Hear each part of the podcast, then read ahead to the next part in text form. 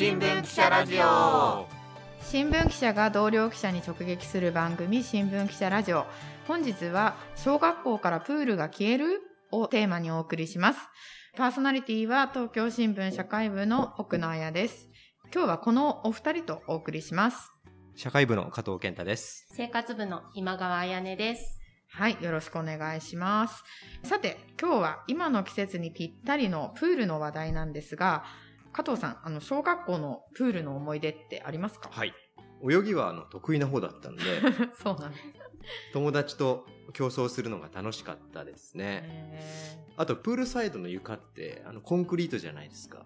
ーうんうん、そうですねだ。から真夏とかま、まともに立てなくて、あちあちみたいな。足の裏が 熱い熱いって騒ぎながら準備体操したのとか、ー思い出ですね。今川さんどうですかね？私は逆に泳ぐの苦手だったんですけど、はい。好きな男の子がすごい泳ぎ上手だったんです。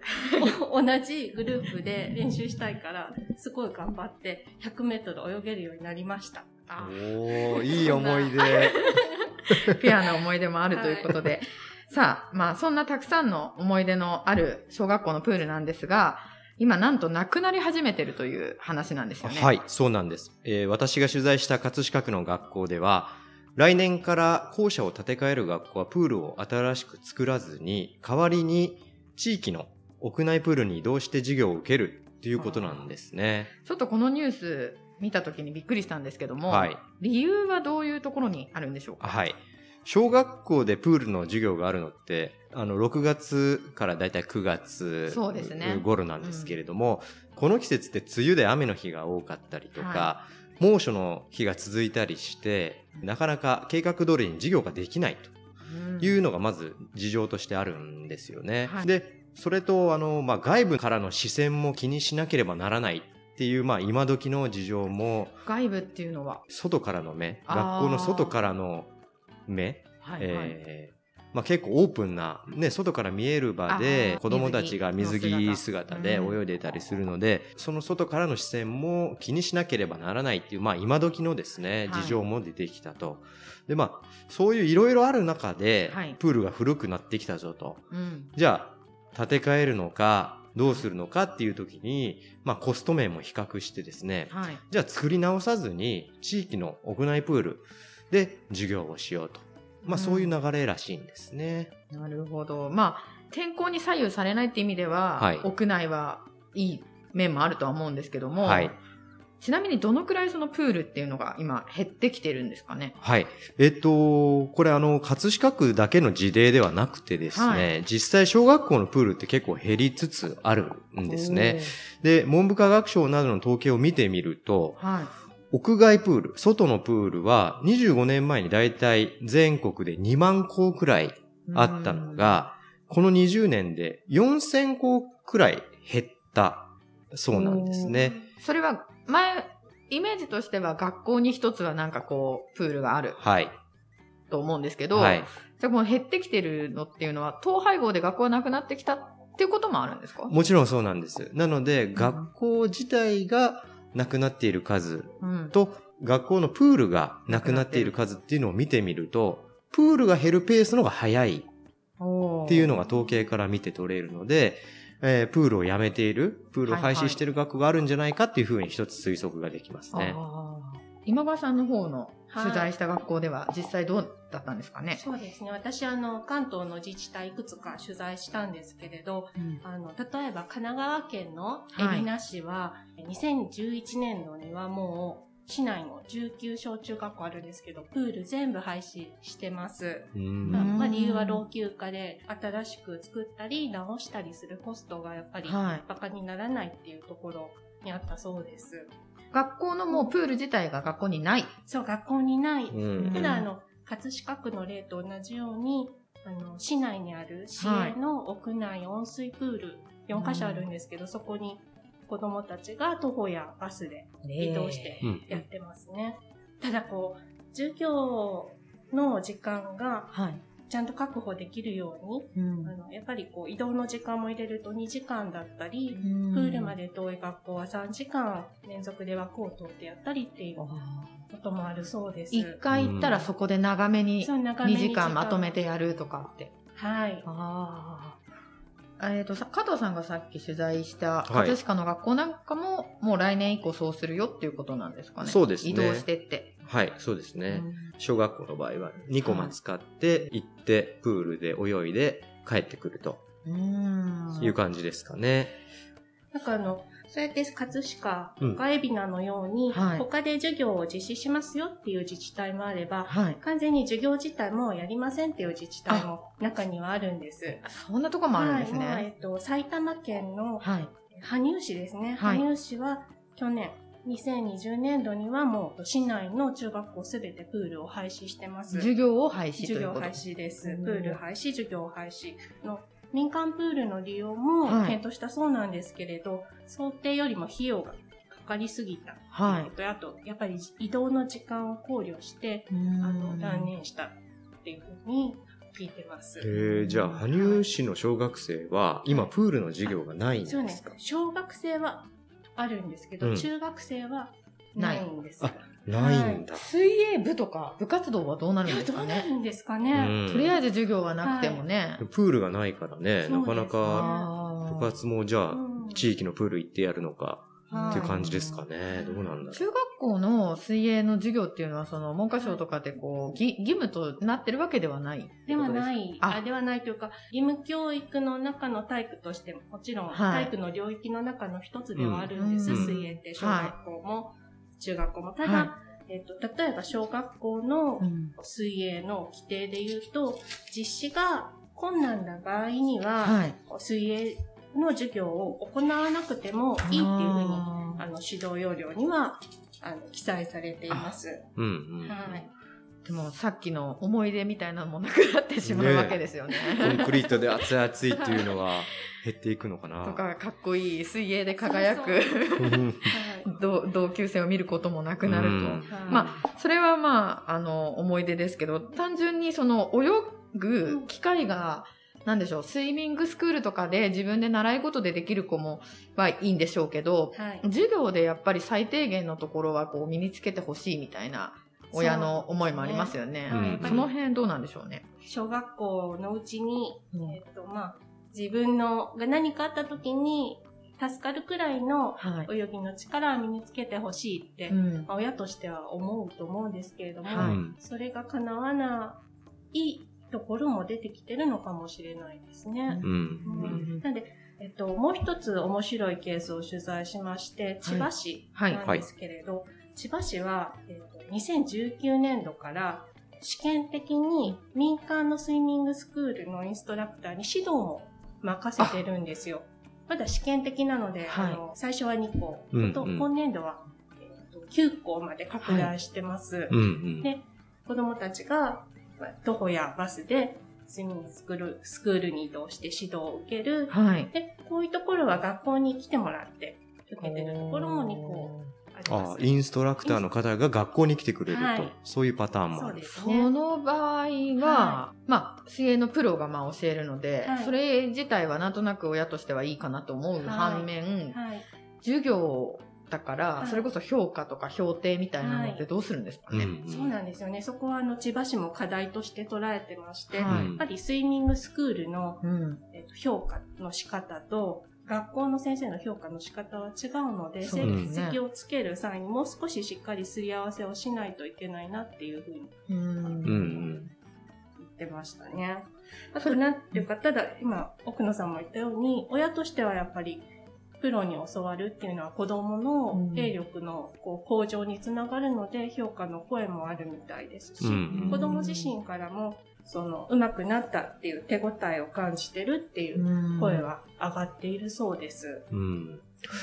あとあの、私の方でも、はい。あの課題に感じたのが、はい。まあ、移動しなければいけないはい。っていうのも一つ課題かなと思いまして、はい。はいあの、学校のね、その外にあるプールにうん。移動してから授業を受けるわけなので、うん。はいまあ、その分、行って帰ってのはい時間も授業に入れるとすると、うん実際水に入る時間が減ってしまうんじゃないかなっていう心配もあるかと思うんですよね。はいで、まあ、あとその学校の外に出るわけですから、じゃあどうやったら安全にえー移動できるかっていうのも、まあ考えていく必要があるのかなと思いますね。うん2時間まとめてやるって、それ自体も結構子供たちの体力的にはきつかったりしますよね。うん移動もね、先生方も特に低学年なんかは大変でしょうし。うん。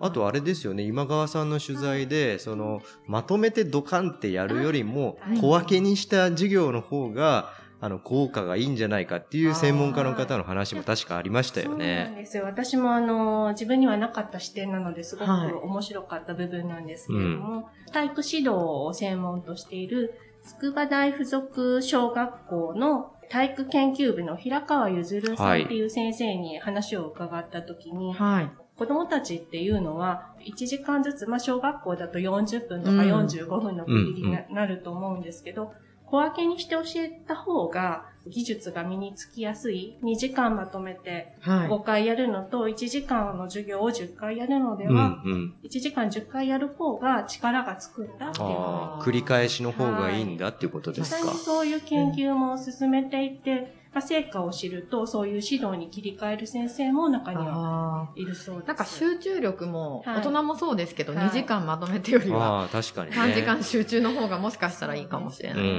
うん。さっきあの、加藤さんが言ってたように、移動時間のこともすごく気にしていて、はいはい。小学校だとだだいたい年間105時間、はい。えー体育の授業があるそうなんです。で、うん。はい。そのうちだいたい1割ぐらい、10, 10時間ちょっとが水泳に当てられるそうなんですけど、うん。そのうちの中にもし移動時間が入れられたとすると、さらにその水泳できる時間っていうのは減ってしまうんではないかやっぱ学校にあってすぐ近くにあるから、休み時間の間に着替えてうんはいうん。やって、ね。まあ、そのね、1時間、はい。あの、まあ、40分とか授業できて、また次の、はい。あの、違う勉強にっていうのがね、自分たちの経験としてはそういう感じだったんですけど、それがもう変わりつつあるということですね。そうですね。一つその、うんもう一つうん面白いなと思ったことがありまして、その平川先生は、天候のせいでプールができない。はい。気温が高すぎたり低すぎたり、でもそれは1時間で終わらせようと思ってやれば、子供はある程度の時間だったら、まあ短い30分だったら、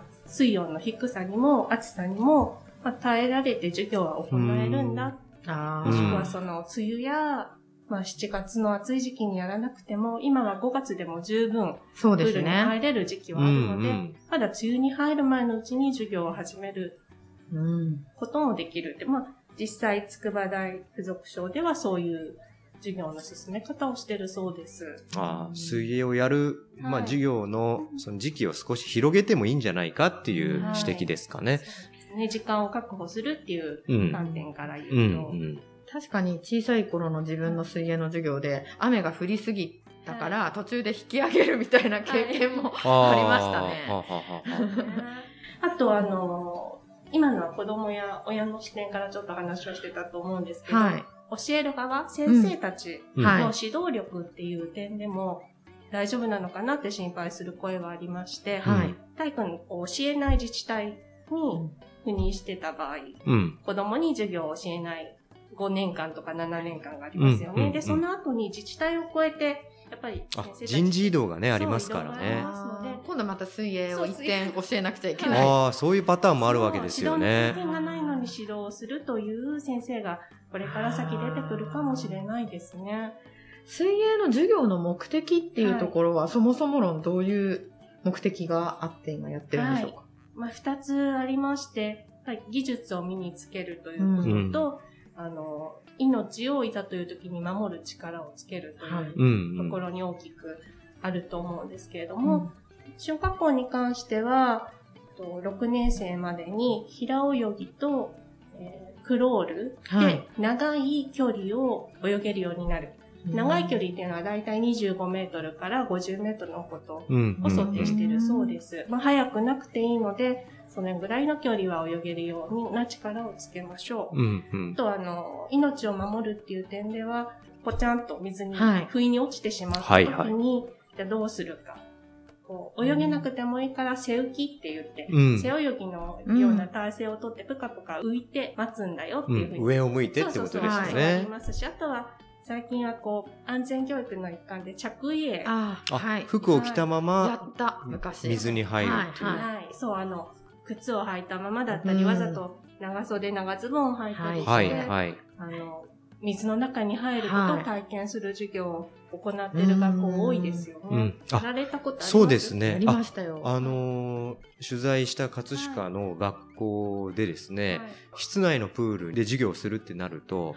室内のプールって一般の人たちも使うあ、ので、はい。着衣をすると、汚れが。靴とか服のままで入るから、は水が汚れちゃうから、ね。着衣ができないんじゃないかっていう、はいまあちょっとそんな議論もね、ありましたね、そういえば。どうなったんですか、最終的に。で結局ですね、プール側が着衣やってもいいよっていうことで応じてくれたので、まあ葛飾では屋内プールで着衣できるようになったそうですね。なんか親としたら着衣はぜひ子供に経験してほしいですもんね。そうねうんよくね、その水の事故とかで着衣をやっていたから何かに捕まってはい。助かることができたっていうニュースとかもね、見るので、そうするとこう意義があるんじゃないかなって思いますよね。そうですね。一回服を着たまま水に入ったことがあるかないかでだいぶ違いますよね。うんうん。ですね。これ、あの、はいこの記事も見た時にもちょっと思ったんですけど、あとその授業以外にも結構学校にプールがあると夏休みに開放して、はいあの、子供たちが、こう、例えば1年生はこの日とか、この時間とか、なんか順番に夏休みにプールに通ったりすると思うんですけど、そういう機会もなくなっちゃうってことですか？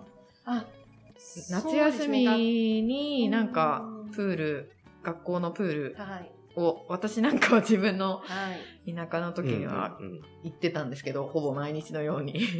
今はあの、期間を決めて、はい夏休みの最初の1週間と最後の1週間、はい。学年ごとに時間を設けて、あの通いたい子は通えるようにしてる学校なんかも多いと思うんです。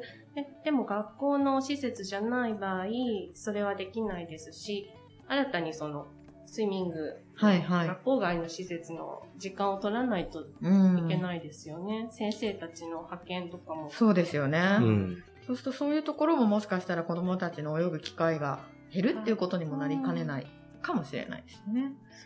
はい。ここまでそういう問題の実際とか、まあ背景的なことを聞いてきましたが、加藤さん、なんかこう、取材通じて考えたこととかありますかね？あそうですね。まあ、ここ最近の、ね、猛暑を考えると、うんまあ、外のプールをですね、室内のプールに、まあ、方針転換するっていうのは一つ時代の流れかなとは思います。ただ、授業の質が、まあ、落ちないように、うんえー時間割とか、授業の進め方とか、まあ、はい工夫してほしいなと思いましたね。今川さんどうでしょう？そうですね。私もやっぱり親として子供が、こう、今日プールなんだって学校に行ってうん。は入れなかったって帰ってくる姿をもう何年も何年も見てるので、うんうん。そういう機会が保障されるっていうのはもしかしたらこれから先いいことなのかもしれないと思います。うん。で、一方でやっぱり小中学校の体育の授業って体育が苦手な子、苦手な意識がある子にこそ大事な運動の機会で、そういう子にこそ力をつけてもらえる本当に大事なチャンスだと思うので、そこをや、そこが失われないように、うんあの、コストだけで考えていいのかうんというところは、ですね。すごく、あの、見落としちゃいけないところだなと思いました。はい。そうですね。ということで、今日は小学校からプールが消えるをテーマに、私、奥野彩とゲストに加藤健太記者、それから今川彩音記者を迎えてお送りしました。感想や取り上げてほしいテーマなど、コメントでお知らせください。いいねもしていただけたら嬉しいです。ではまた次回です。